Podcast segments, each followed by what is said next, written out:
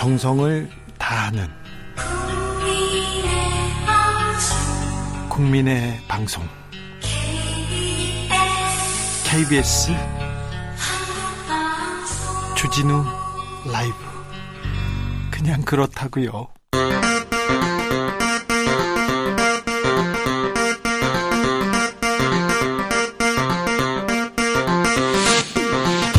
주진우 라이브.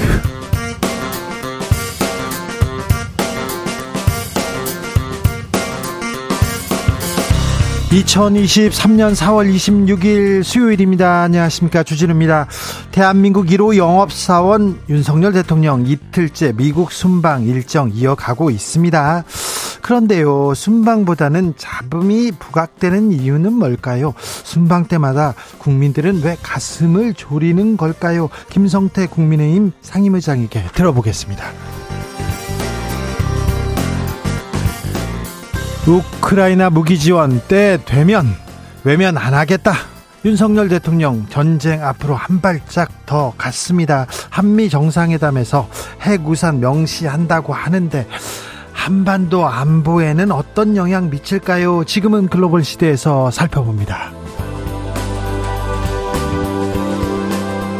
민주당 돈봉투에서 벗어날 돌파구 보이지 않습니다.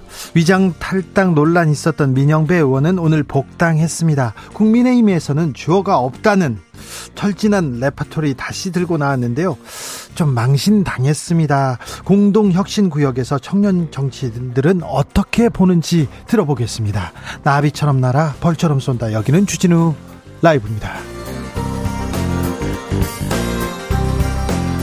오늘도 자중차에 겸손하고 진정성 있게 여러분과 함께 하겠습니다. 4월이고 봄입니다. 아, 운동해야 되겠어, 아니면 요가해야 되겠어, 공부해야 되겠어, 이렇게 생각하시는 분들 좀 많아요.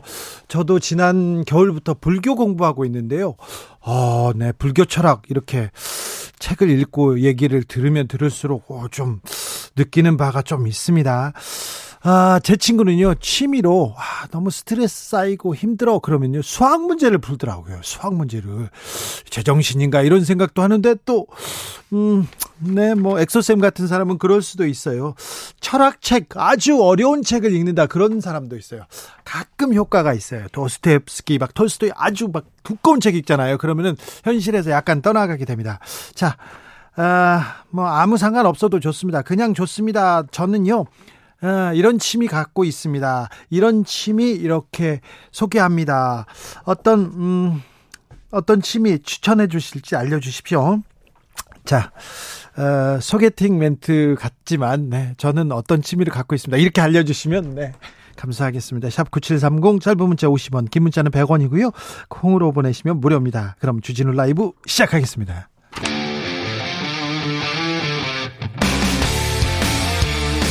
탐사보도 외길 인생 20년. 주 기자가 제일 싫어하는 것은?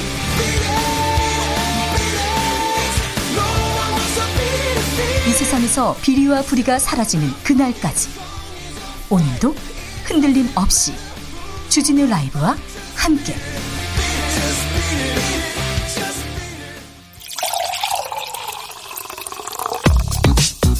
진짜 중요한 뉴스만 쭉 뽑아냈습니다. 주스 정상근 기자, 어서 오세요. 안녕하십니까. 윤석열 대통령 우크라이나 무기 지원 가능성 다시 언급했습니다. 네, 윤석열 대통령과 미국 NBC 방송 간의 인터뷰가 현지 시간으로 25일 보도됐는데요. 이 인터뷰에서 윤석열 대통령은 우크라이나 무기 지원 문제에 대해 이 최전선의 상황이 변할 때나 우리가 살상 무기를 우크라이나에 제공해야 할 때가 된다면 한국이 국제사회의 노력을 외면하는 상황은 없을 것이라고 말했습니다. 앞서 윤석열 대통령은 로이터 통신과의 인터뷰를 통해, 네, 민간인에 대한 대규모 공격이 있다면을 전제로 인도적 재정적 지원만 고집하기 어려울 것이라고 말한 바 있는데요. 그러다가 워싱턴 그 다음 인터뷰에서는 조금 완화하는 듯한 얘기였었는데요. 네, 당시 워싱턴 포스트와의 인터뷰에서는 전쟁 당사국들 간의 다양한 관계를 고려할 수밖에 없다라고 말을 한 바 있습니다. 예. 그런데 이번에 또다시 이 무기 지원 가능성을 내비쳤습니다. 치밀하게 계산된 발언이 맞습니다. 미국과 조율한 발언이 맞는 것 같습니다. 우크라이나 무기 지원 가능성 언급했습니다. 다시 한번 언급했는데 러시아는 어떻게 반응을 보일지 잠시 후에 저희가 자세히 좀 살펴봅니다. 대만 얘기도 했습니까? 네, 윤석열 대통령은 대만 문제 관련해서 한국은 대만 해협에서의 평화와 안정이 매우 중요하다라며 힘으로 현상을 바꾸려는 어떤 시도에도 동의할 수 없다라는 입장을 밝혔습니다. 네, 여긴 조금 정제돼서 얘기합니다. 힘으로 어떤 현상을 바꾸려는 시도는 동의할 수 없다 얘기했는데, 친구가 도청하느냐 이렇게 미국 언론에서는 물어봤어요. 네, 윤석열 대통령은 미국 정부의 기밀 문건 유출 논란 속에 이 대통령실 인사들에 대한 도청 의혹이 벌어진 것과 관련해 이 문제가 한미동맹을 지지하는 철통 같은 신뢰를 흔들 이유가 없다라며 한미동맹은 자유와 같은 가치 공유에 기반하고 있기 때문이라고 말했습니다. 네. 그때 MBC 측이 이 친구가 친구를 도청하냐 이렇게 물어봤는데요.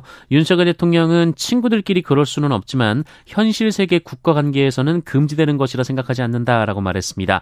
한편 NBC 방송은 별도의 기사를 통해서 윤석열 대통령이 동맹국에 대한 미국의 스파이 활동이 노출된 것에 대한 어색함을 인정했다라고 덧붙이기도 했습니다. 네, 친구가 친구를 도청하느냐? 네, 이렇게 물어야죠.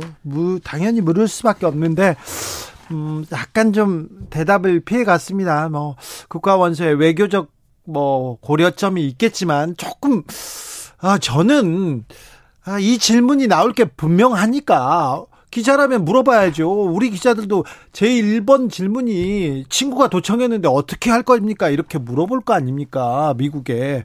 여기에 대해서 좀 대답을 하는데 약간 좀 조금만 더 세련됐으면 하는 생각을 지울 수가 없습니다. 아쉬워서 그래요. 도청했잖아요.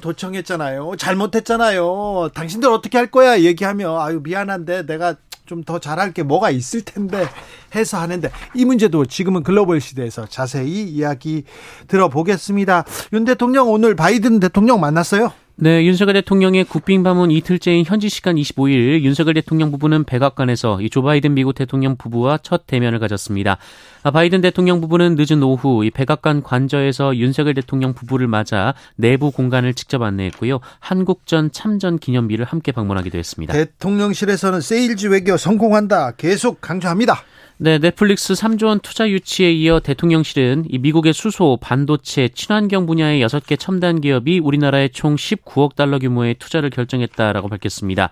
또한 현지 시간으로 26일 이 미국의 코닝이 15억 달러를 추가 투자 예고했다면서 윤석열 대통령 방미 이틀 만에 총 59억 달러 투자를 유치했다라고 말했습니다. 조 바이든 대통령이 한국 왔을 때 다 보따리 맨날 투자 다 받아가지고 돈 받아가지고 갔다 이 얘기 계속 나오니까 윤석열 대통령도 우리도 받아온다 이렇게 세일즈 외교하고 있는데, 아무튼 열심히 좀 해주셨으면 좋겠어요. 잘 좀 해주셨으면 좋겠습니다. 자, 미국 순방을 어떻게 바라보는지, 언론은 어떻게 바라보는지, 어떤 점을 주목해서 보는지는 제가 좀 정리해 드릴게요. 1분에서 말입니다. 4월 국회는 별 성과 없이, 별 한 일 없이, 별 결실 없이 그냥 마무리되는 것 같습니다. 네, 내일이 4월 임시국회의 마지막 본회의인데요. 이를 앞두고 여야 원내대표가 김진표 국회의장 주재로 만나 1시간 가까이 회동을 했지만 특별한 합의를 보지 못했다라고 합니다.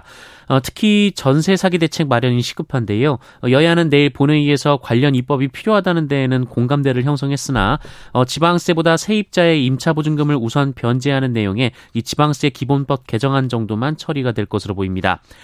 전세 사기 피해자 그리고 한국토지주택공사의 우선 매수권 부여 등을 골자로 하는 정부 여당이 추진 중인 특별법은 내일 발의될 예정이어서요. 네. 이 4월 임시국회에서는 처리가 불가능합니다. 우리는 좀 더 국민 수준에 맞는 좀 더 나은 국회의원들을 가질 자격이 있습니다. 우리 국민들 얼마나 성실하고 열심히 일하고 또 노력하고 위대합니까? 그런데 정치권 이 모양입니다.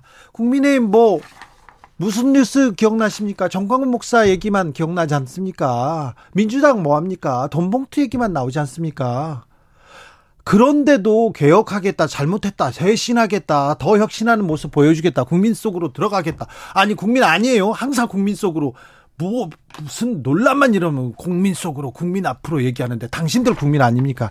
잘 생각해 봅시다고요. 우리가 좀 더 좀 더 나은 정치인들, 좀 더 나은 국회의원들, 좀 더 나은 지도자들 가질 자격이 충분한데 관심 가져야 됩니다. 잘못하고 있다. 너희들 뭐하고 있냐 얘기를 해야 되는데, 예전에는 선거 앞두고는 우리가 뼈를 깎겠다, 뭐 자성한다, 쇄신한다 이런 얘기 많았는데 요즘은 없어요. 이런 소리도 없는데 아이고 참 뭐하고 계신지. 자, 이럴 때일수록 국민이 눈 부릅뜨고 잘못하는 거 지적해야 됩니다.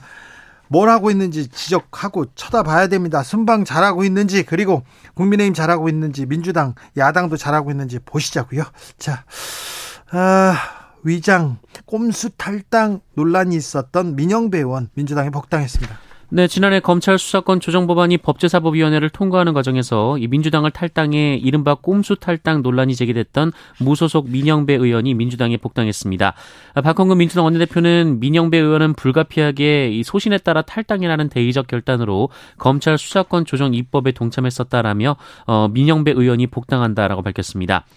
민주당은 민영배 의원을 본인의 요청이 아닌 당의 요구에 따른 특별복당 형식으로 받기로 했습니다. 자, 민영배 의원 당의 요구에 따라서 복당했다 이렇게 얘기하면 당의 요구에 따라서 지금 나갔다가 지금 다시 들어왔다 이렇게 봐야 되겠는데, 내년 총선에 이제 불이익 받지 않도록 당에서 먼저 이렇게 모셨는데요.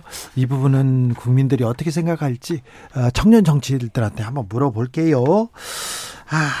저는 개인적으로 이 문제가 가장 심각한 것 같습니다. 우리 사회의 양극화 문제와 그리고 계속해서 출생아가 줄고 있다는 점 말입니다.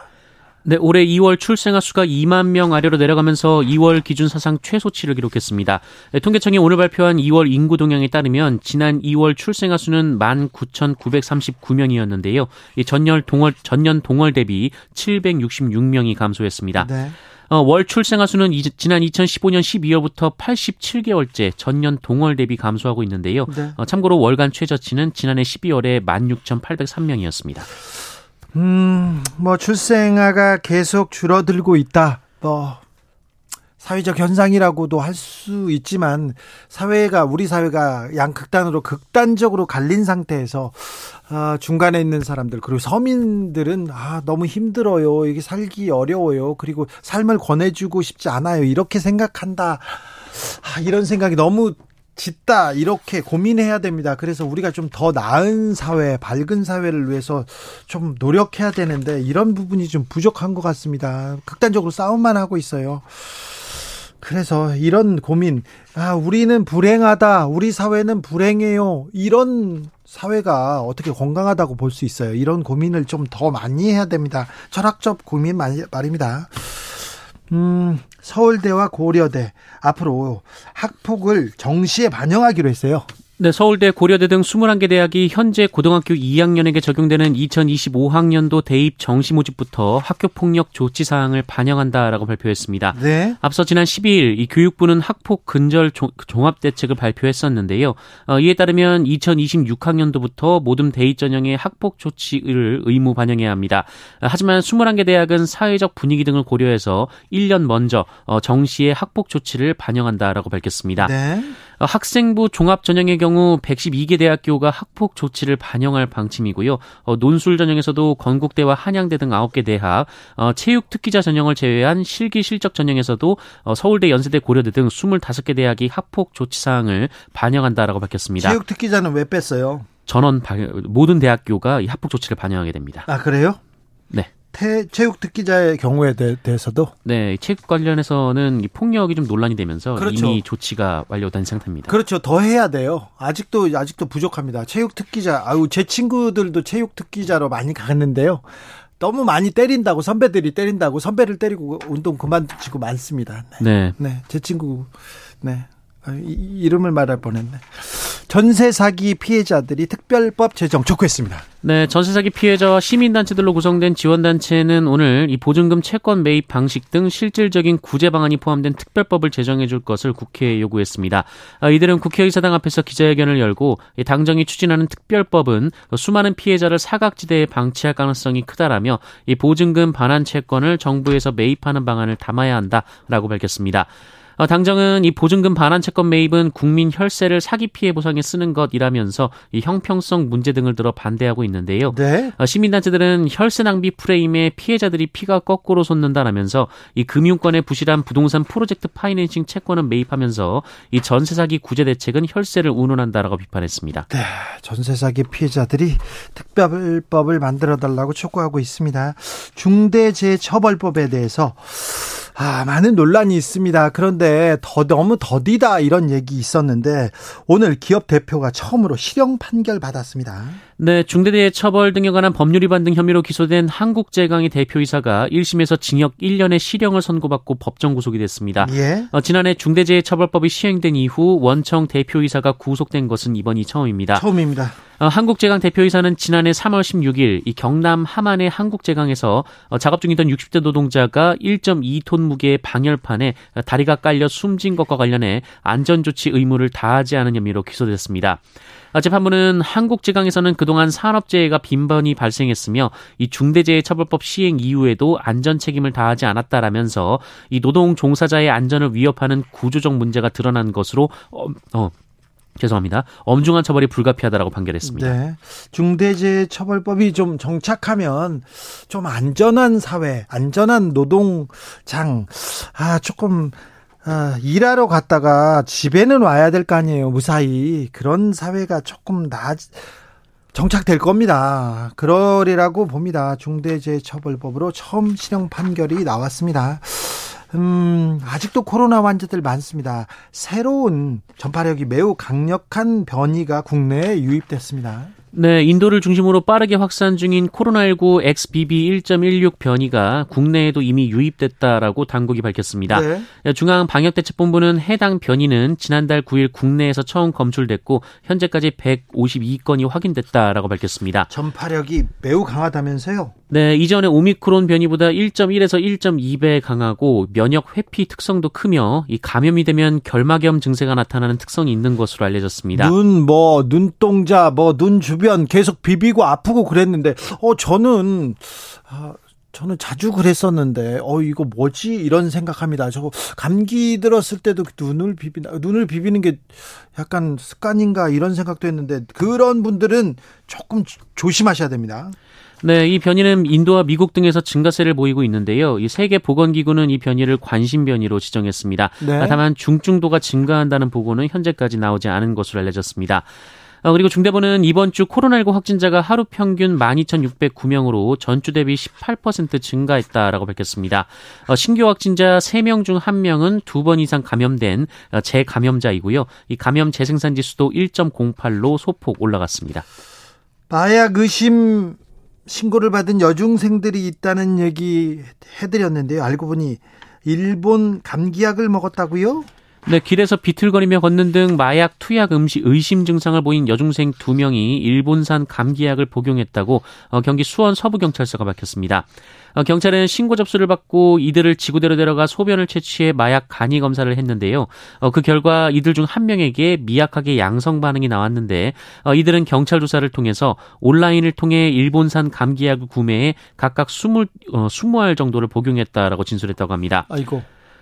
네, 2 여학생이 먹었다는 일본 감기약에 있는 성분 중에 이 덱스트로메트로판이라는 성분이 있는데요. 이 기침과 가래를 완화하는 효과가 있지만 고용량을 복용할 시 환각 증상이 나타날 수 있어서 국내에서는 마약류 관리법에 의해 규제가 되고 있습니다. 감기약도 또 특정 약도 이렇게 많이 먹고 그러면 환각 증세가 나옵니다. 마약하고 비슷한 뭐라고 해야 되나요? 영향을 미치게 되는데 이런 부분에 대해서도 좀 조심해야 됩니다. 요즘 중학생, 고등학생들 이런 뉴스가 나옵니다. 예전에도 없었던 건 아니에요. 하지만 요즘은 많이 나와서요. 이런 얘기가 각별히 학교 그리고 가정에서 이런 부분에 대한 교육이 좀 필요한 것 같습니다. MB가 공연장 나들이 갔다 그 기사는 없습니까? 네, 오늘 준비하진 않았습니다. 네. 검찰이 수조원대 회사를 이렇게 실소유주라고 이렇게 찾아주고 돈도 많으신데 추징금은 내셨으면 좋겠다 이런 생각을 저는 해봅니다. 주스 정상근 기자 취미는 뭡니까? 갑자기요? 네. 갑자기 취미를 물어보시니까. 갑자기 물어봐야죠. 네. 뭐 마땅히 생각나는 취미는 없습니다. 먹는 거 말고? 네. 네. 아, 그걸 빼니까 더 없네요. 아, 그렇습니까? 네. 안녕히 가세요. 네, 고맙습니다. 네. 전국 취미자랑 한번 들어보겠습니다. 어떤 취미 있습니까? 공부가 취미라고요? 네, 취미 좀 추천해 주세요. 얘기합니다. 5145님께서 점심시간에요. 도장 깨기 하듯 맛집 탐방 하는 게 취미입니다. 정상근 기자랑 비슷하네요. 회사 근처 맛집은 다 깨고요. 점점 멀리 있는 맛집 찾아다 보니까 점심시간 점점 부족해집니다. 제 친한 지인도 저희 형님도 이게 맛집 탐방 수십 년 전부터 하셨는데 백령도에 냉면집이 맛있다 막 그런 얘기를 해가지고 제가 백령도 취재 갔을 때 그 많은 해산물 빼고 냉면을 한번 먹으러 갔어요. 그래가지고 맛이 괜찮네 이렇게 해가지고 왔는데 나중에 주방에 있는 휴지통 보니까 땡수 냉면 이런 거 있잖아요. 봉지에 들어있는 그 냉면이더라고요. 네. 아니 근데 백령도 냉면 맛있습니다. 다른 집은 맛있었을 거예요. 박상우님, 제 취미는요 서점 가는 겁니다. 책 사는 걸 너무 좋아합니다. 그런데 문제는 제가 책 읽기를 싫어한다는 거예요. 책 사는 거 좋아하시는 분요 책 읽기 좋아하게 돼 있어요. 책방 가잖아요. 책 사고 싶잖아요. 책 읽고 싶어집니다. 이거 잘하시는 거예요. 아유, 박상우님 훌륭합니다. 책 읽기로 가는 첫 단계는 아주 잘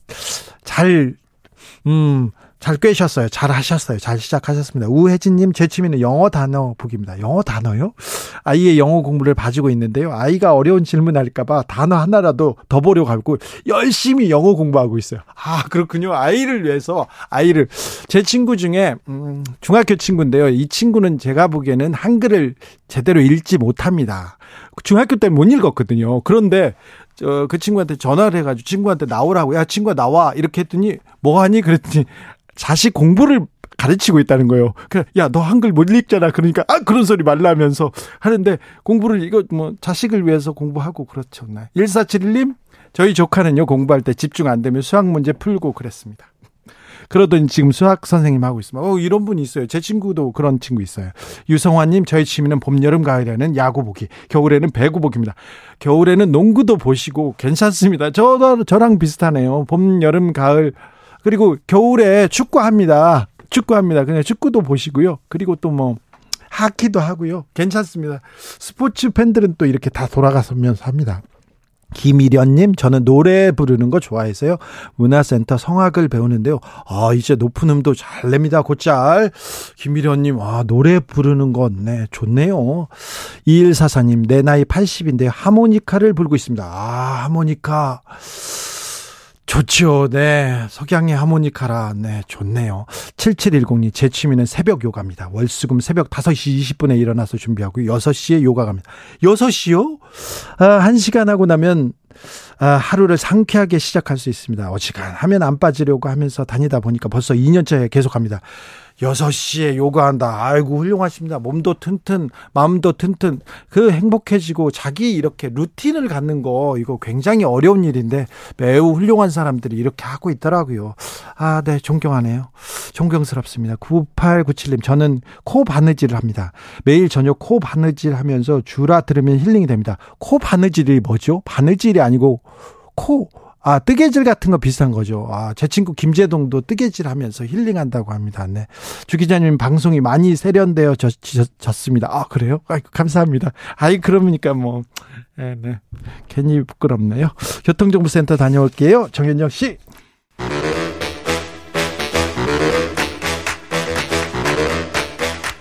이것이 혁신이다. 여야를 내려놓고 관습을 떼버리고 혁신을 외쳐봅시다. 다시 만난 정치 공동혁신구역. 수요일 주진우 라이브는 정쟁 비무장지대로 변신합니다. 대한민국을 위해서 날선 공방은 환영하도록 하겠습니다.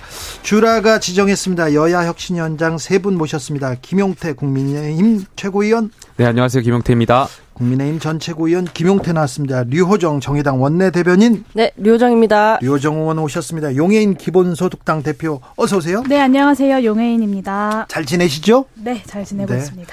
세 분 취미가 뭔가요? 김용태 취미가 뭔가요? 저는 뭐 웨이트 트레이닝이나 테니스, 뭐 운동 좋아합니다. 헬스, 뭐 헬스, 뭐 운동, 예, 운동 좋아합니다. 네, 그렇군요. 잠으로 스트레스 풀기도 하고요. 잠, 예. 네.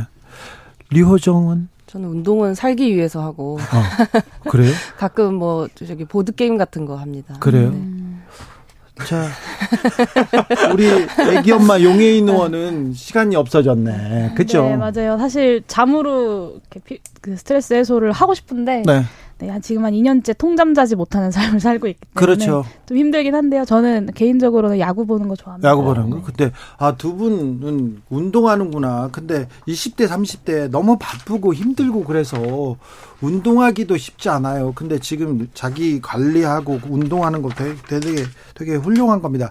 젊은 분들 이제 직장생활 처음 시작하고 결혼, 신혼생활 처음 시작하시는 분들은 직장하고 집하고 이렇게 거리가 있는 분이 많잖아요. 처음 시작할 때.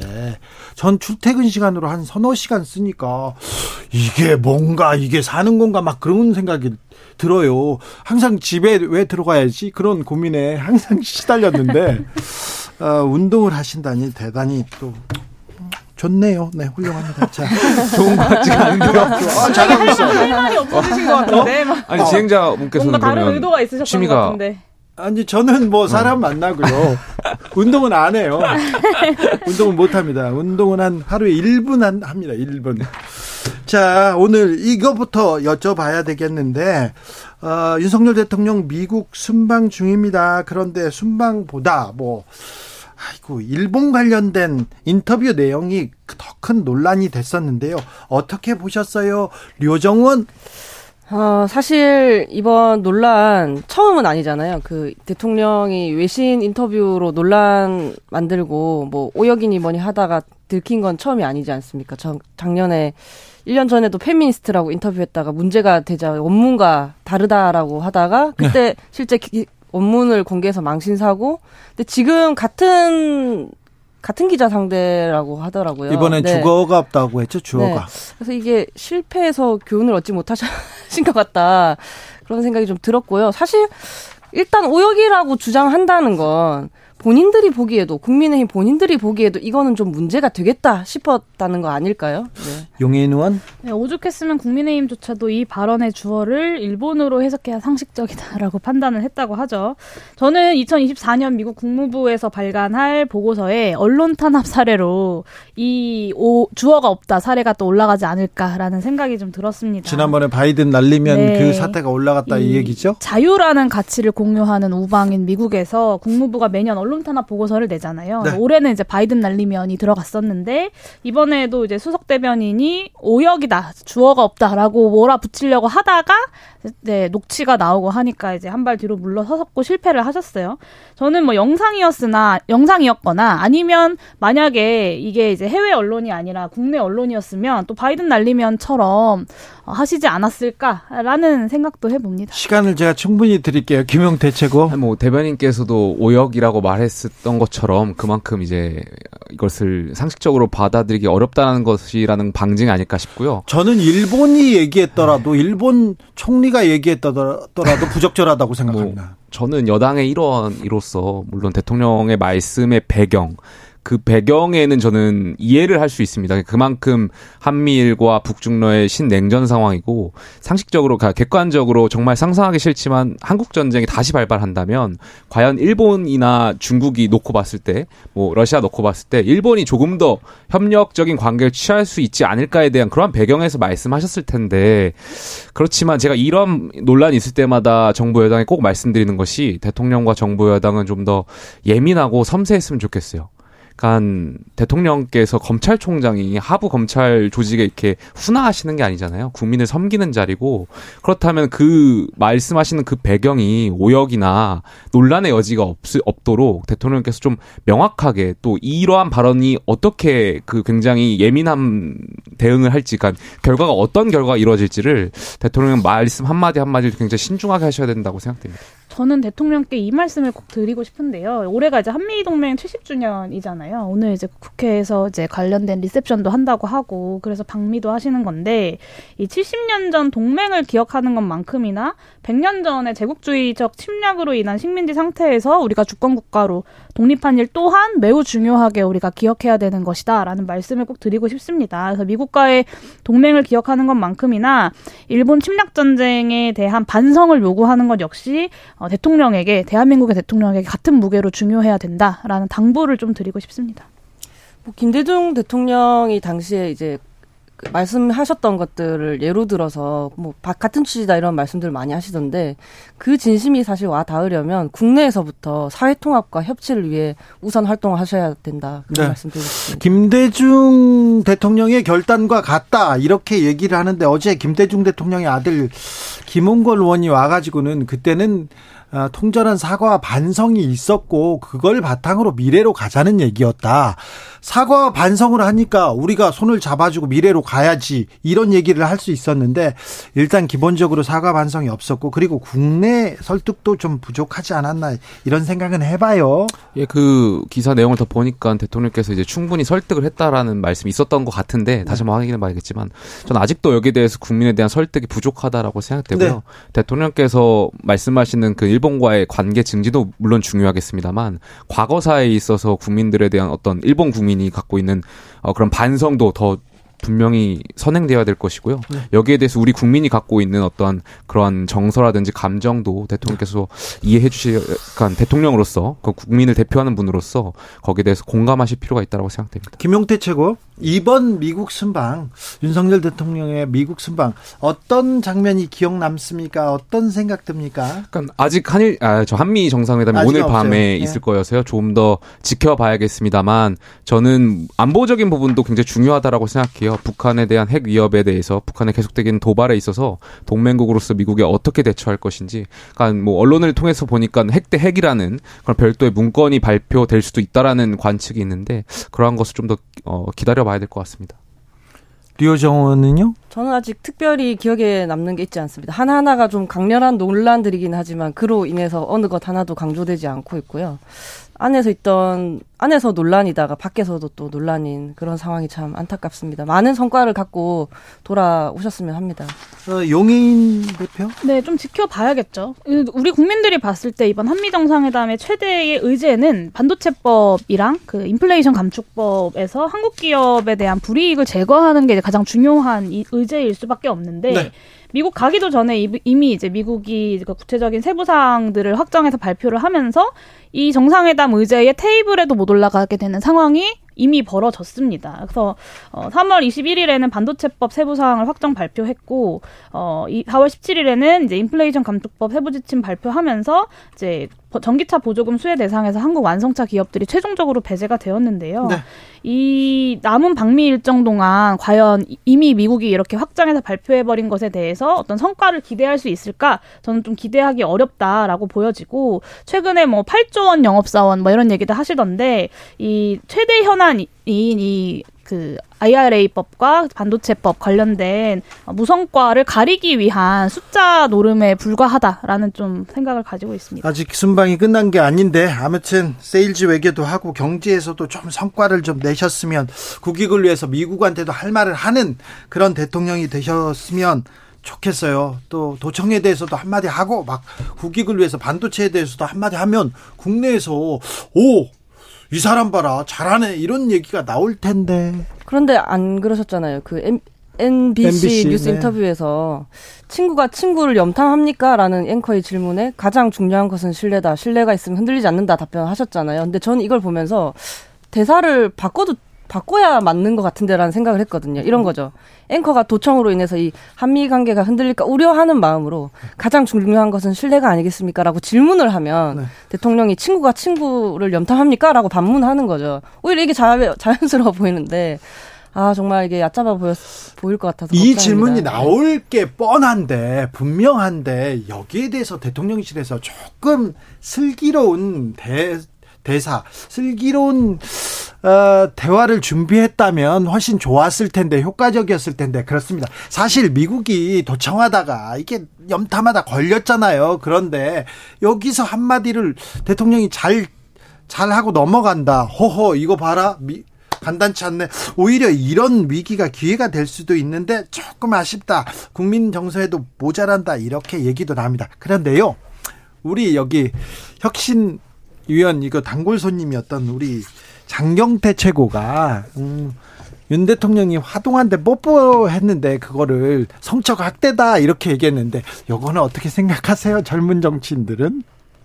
전 한마디도 하기 싫더라고요. 그냥 왜? 논평도 하기 싫고 네. 시민들도 비슷한 마음일 것 같아요. 고소하고 뭐 고발하고 서로 미워하고 혐오하고 그래 백날 싸워봐라. 나는 관심 없다. 이렇게 생각하실 것 같고 근데 저희가 꼭 이 뭐 장경태 의원님이나 이 지금 분들뿐만 아니라 막말 정치 굉장히 많이 지적받았잖아요. 네. 좀 이제 좀 정신을 차려야 되지 않을까 싶습니다. 네. 그러니까 저는 조금 전에 용혜인 의원께서 이제 그 8조 대한민국에서 유치한 거에 대해서 그러니까 그것이 만약 IRA나 그저 반도체법을 가리기 위한 것 아니냐라는 이제 의문을 던져주셨는데 저는 그러니까 장경태 의원님도 그렇고 비토크라시가 만연해 있는 것 같아요. 그러니까 반대를 위한 반대를 좀 야당이 하는 것 같아서, 그러니까 대통령께서 잘하는 거에 있어서는 물론 이제 8조 원 더 이제 유치해 오겠지만 여기에 대해서는 야당에서도 칭찬할 것은 전 칭찬해 주셔야 된다고 생각되고요. 장경태 의원도 쓸데없는 논쟁으로 계속해서 국민적으로 굉장히 그 뭐랄까요, 그러니까 별로 좋지 않은 논쟁을 일으키는 거잖아요. 그러니까 휘발되는 이슈인데 장경태 의원이 한번 자극적인 언행을 통해 가지고 국민적인 어떤 본인이 이렇게 관심을 받으려고 하는 것인지는 잘 모르겠습니다만 우리 정치의 어떤 혐오감이나 이런 거는 주지 않았으면 좋겠고요. 그러니까 언행을 좀 조심해 줬으면 좋겠습니다. 용혜인 의원? 네. 뭐 이렇게 같이 방송했던 사람으로서 이런 말 하기 좀 그런지 모르겠지만 네, 조용히 계셨으면 좋겠습니다. 이게 반대를 위한 반대라고 말씀해 주셨는데요. 사실 여당과 민주당이 똑같습니다. 그 한덕수 국무총리가 대정부 질문에서 독도가 한국땅이 맞죠? 라고 질문하니까 야당 의원이 절대로 아닙니다. 라고 했잖아요. 네. 근데 그게 진짜로 일본 땅이라고 생각해서 그러진 않으셨을 거 아니에요. 일단 부인하고 시작한다. 그렇죠. 일단 야당 의원 말에 대해서 일단 반대하고 일단 싸우자라는 어떤 마음가짐이 있기 때문에 그런 실수를 하게 되는 건데 저는 이 면에서는 여당도 그리고 야당도 별로 국민들 앞에서 고개를 들 수 없는 상황 아닌가라고 말씀드릴 수밖에 없을 것 같습니다. 자, 김건희 여사와 관련해서 허위사실을 유포한 혐의로 우상호 의원 그리고 장경태 의원이 검찰에 송치됐습니다. 이 기사는 어떻게 보셨는지요? 자, 먼저 류호정 의원. 이것도 아까 답변 드린 취지랑 비슷한데 고소 고발을 사실 뭐 남발하는 게 좋은 건 아니지만 지금 사실관계 확인 제대로 안 해서 뭐 이모 교수 같은 것도 나온 적이 있고 네. 정치인이란 말로 또 사람을 설득하는 직업인데 지금 말을 무기로 그저 이제 휘두르고 있는 것도 있지 않습니까? 그저 저를 포함해서요. 이런 일들을 계기로 말하기 전에 좀 더 심사숙고할 수 있도록 경각심을 가지는 뭐 시간을 좀 가져야 하지 않나. 저를 포함해서입니다. 용혜인 의원. 네. 네, 정치의 사법화가 정말 심각하죠. 사실 법 이전에 정치가 있어야 하고 그 정치를 통해서 법으로 풀 수 없는 여러 가지 문제들을 해결해 나가라고 국민들이 정당들에게 투표도 하고 뭐 후원금도 보내고 응원과 연대와 지지도 하는 건 아니겠습니까? 그런데 김건희 여사에 대해서 뭐 이런저런 말들을 한 것에 대해서 이렇게 고발을 통해서 사법적 조치들을 취해 나가면서 뭐 야당과 혹은 국회와의 어떤 존중도 없고 논의도 없고 협치도 없는 대통령실의 모습은 그냥 이런 말이 허위사실이었다라는 어떤 명분으로 정당화될 수 있는 건 아닌 것 같고요. 뭐 그 민주당 발언들이 분명 가볍지만 본질은 사실 그게 아니라 이 김건희 여사의 여러 가지 행보에 대해서 본인의 지난 대선 과정에서 조용히 내조하겠다, 보이지 않는 곳에서 있겠다, 그리고 자신들의 잘못에 대해서 죄송하다라고 이야기했던 그 말을 내던진 것이 저는 가장 핵심이라고 생각합니다. 그래서 지금이라도 다시 본인의 의혹에 대해서 책임 있게 해명하고 수사받을 거 수사받고 제2부속실 다시 복구해서 영부인으로서 좀 제대로 된 기획을 가지고 국민들 앞에 등장하면 과연 이런 이슈들이 이어질까라는 생각이 듭니다. 민주당에서는 이건 사적 보복이다. 검찰 정권의 보복이다 이렇게 생각하는 것 같습니다. 이재명 대표 오늘 조명을 사용한 게 맞는 것 같다. 자, 장경태 의원처럼 나도 고발하라 이렇게 얘기했던데요. 아니 조명 사용하고 안 하고가 뭐가 그렇게 중요하겠습니까? 그리고 약간 장경태 의원도 제가 알기로 그 민주당 제1야당의 최고위원회에서 발언했던 걸로 알고 있는데 아니 제1야당의 최고위원회에서 여사에 대해서 이러한 루머를 말씀하시는 것이 과연 온당한 것이냐 저는 그렇게 생각되고요. 쓸데없는 이야기들 계속하고 있는 것이라고 생각되고요. 정치가 전반적으로 하향평준화된 것 같아요. 근데 여기에 대해서는 일단 민주당이 어떤 반성이나 사과가 있어야 될 것 같고요. 또 대통령실도 말씀한 대로 그러니까 용혜인 의원 말씀하신 대로 정치 사법화는 지양해야 된다라고 생각해요. 그러니까 그렇죠. 대화와 타협을 통해서 이 부분 네. 좀 해결됐으면 좋겠습니다. 이걸 고소 고발할 것인가 뭐 여기에 대해서는 좀 정치가 사라졌다, 실종됐다 이런 얘기는 계속 나와요. 이재명 대표의 화법에 대해서 최근에 계속 얘기가 됩니다.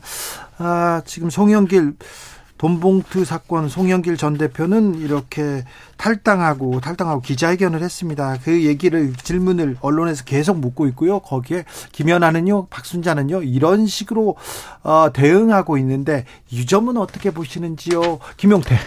야당 대표로서의 적절한 발언은 아니었죠. 그 말씀하시는 그 발언에 내포된 의미는 국민의힘도 잘못하고 있는데 왜 민주당만 향해서 그러냐, 억울하다, 이런 표현이 있는 거잖아요. 국민의힘이 워낙 또 잘못하니까, 그러니까 최고위원회에 있어 보면 거기에 대해서, 그러니까 민주당 대표가 제일 야당 대표로서 본을 향한 사법 리스크 의혹도 있고, 네, 전직 대표를 향한 돈봉투 의혹이 있는 이 와중에 제일 야당 대표가 만약에 그 자리에서 아유 죄송합니다, 여기까지 하겠습니다라고 했으면 국민들이 오히려 더 민주당을 향해 가지고 지금만큼보다는 더 조금 좋게 보지 않았을까에 대한 아쉬움이 있고요. 야당 대표로서 좀 발언이나 이런 것을 좀 싸우려고만 들지 마시고 어떤 처해진 어떤 그런 현상이나 현안에 대해서 좀 반성할 필요가 있지 않나 생각됩니다. 용혜인 대표? 네, 말씀하신 대로 야당 대표로서 적절한 발언은 아니었죠. 물론 이제 정치 검찰의 이 편향된 수사에 대한 어떤 억울한 마음도 있을 수 있고, 이 사안 자체에 대한 억울한 마음도 있을 수 있지만, 어쨌든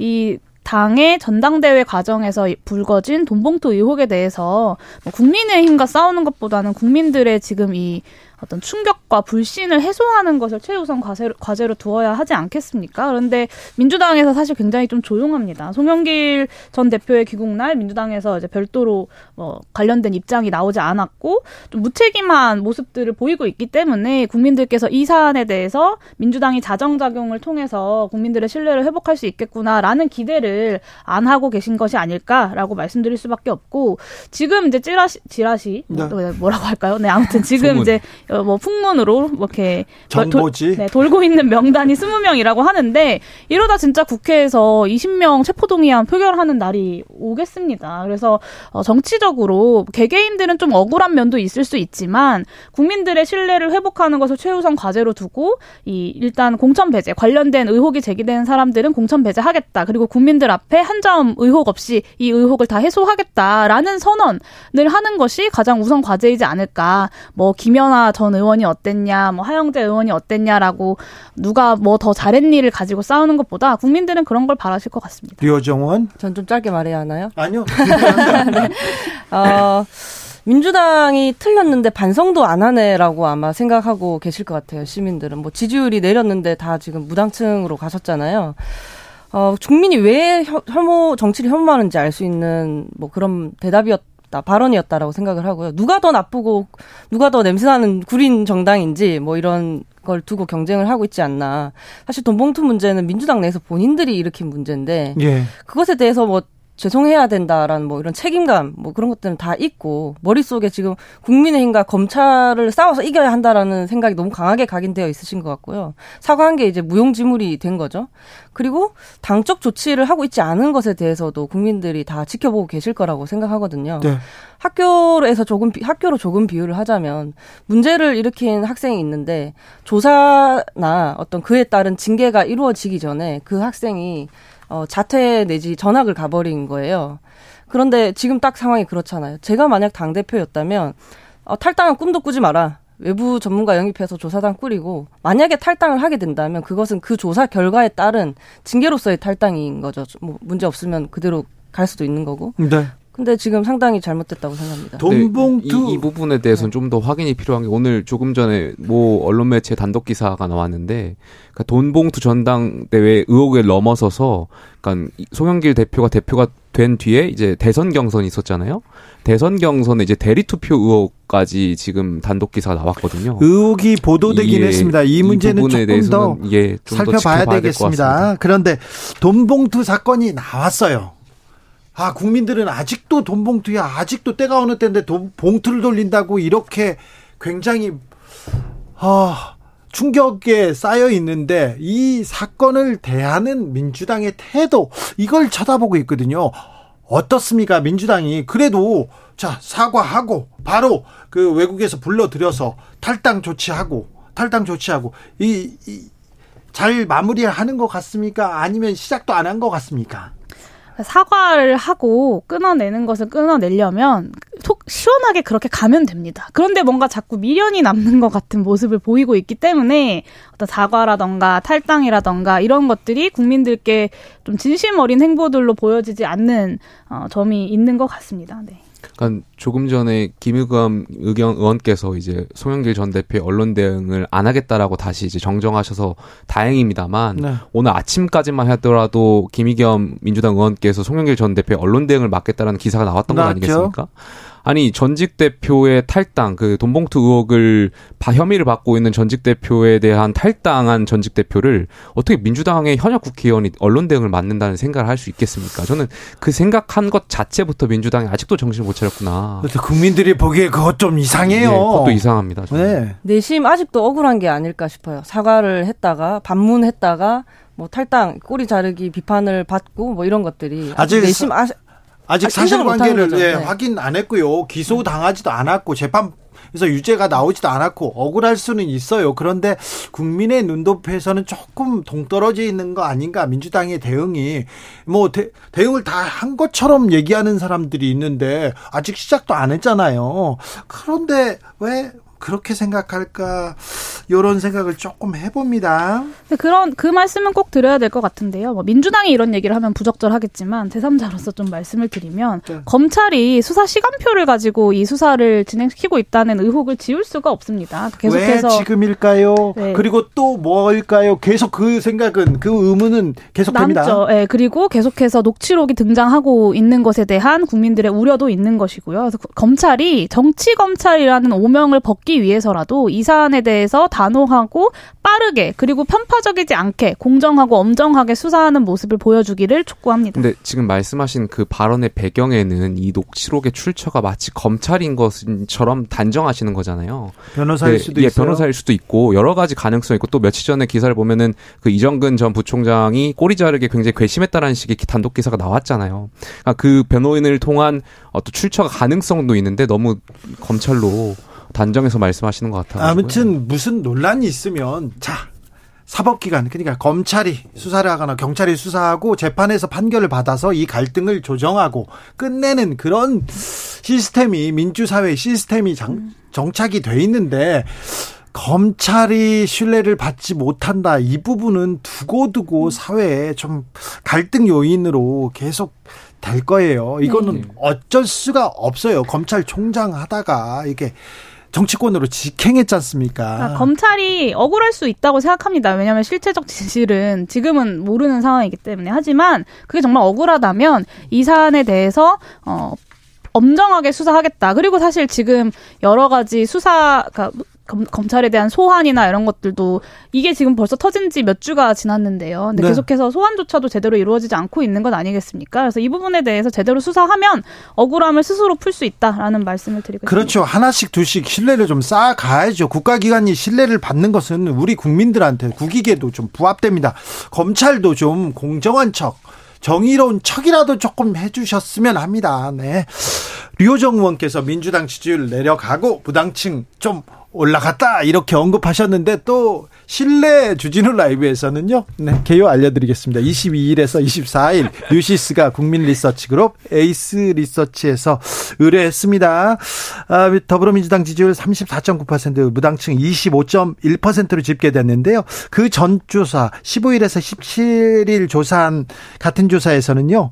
민주당 지지율이 그 전 조사에 비해서 4.1% 하락했고요. 무당층 지지율은 4.7% 올라갔네요. 류호정 의원 말대로. 자세한 내용은 중앙선거여론조사심의위원회 홈페이지 참조하시면 됩니다.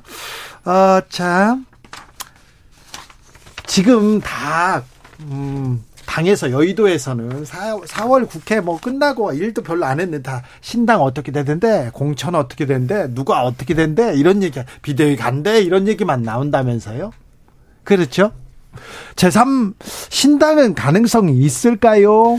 그러니까 뭐 신당의 가능성은 신당이 주체적으로 나가는 것에 대해서 봐야겠지만 사실 네. 역사적으로 봤을 때 변수로서 많이 작용을 했잖아요. 네. 선거구제 개편이 어떻게 될지, 양당에 대한 공천이 어떻게 될지. 공천 탈락자들이 가지 않고 진짜 실력자들, 참신한 사람들이 모이면 신당의 파괴력은 커질 텐데 그게 변수예요. 이 뭐 국정 지지율에는 여러 가지 변수로서 좀 봐야 될 것 같아서 조금 더 지켜봐야 될 것 같습니다. 류호정 의원은 한마디. 이제 사실 뭐 신당에 대해서 여야 막론하고 진보 보수 막론하고 모두가 비관적이잖아요. 언론도 그렇고 한 번도 성공하지 못했기 때문인데요. 그만큼 정치를 불신하기 때문이다. 네. 이런 거고요. 하지만 그래도 이대로 있을 수는 없지 않겠습니까? 네. 새로운 시도를 새롭지 않다고 용혜인, 조롱하는 것보다는 류호정, 네. 김용태였습니다. 인사해야 돼요. 네. 시간 다 됐습니다.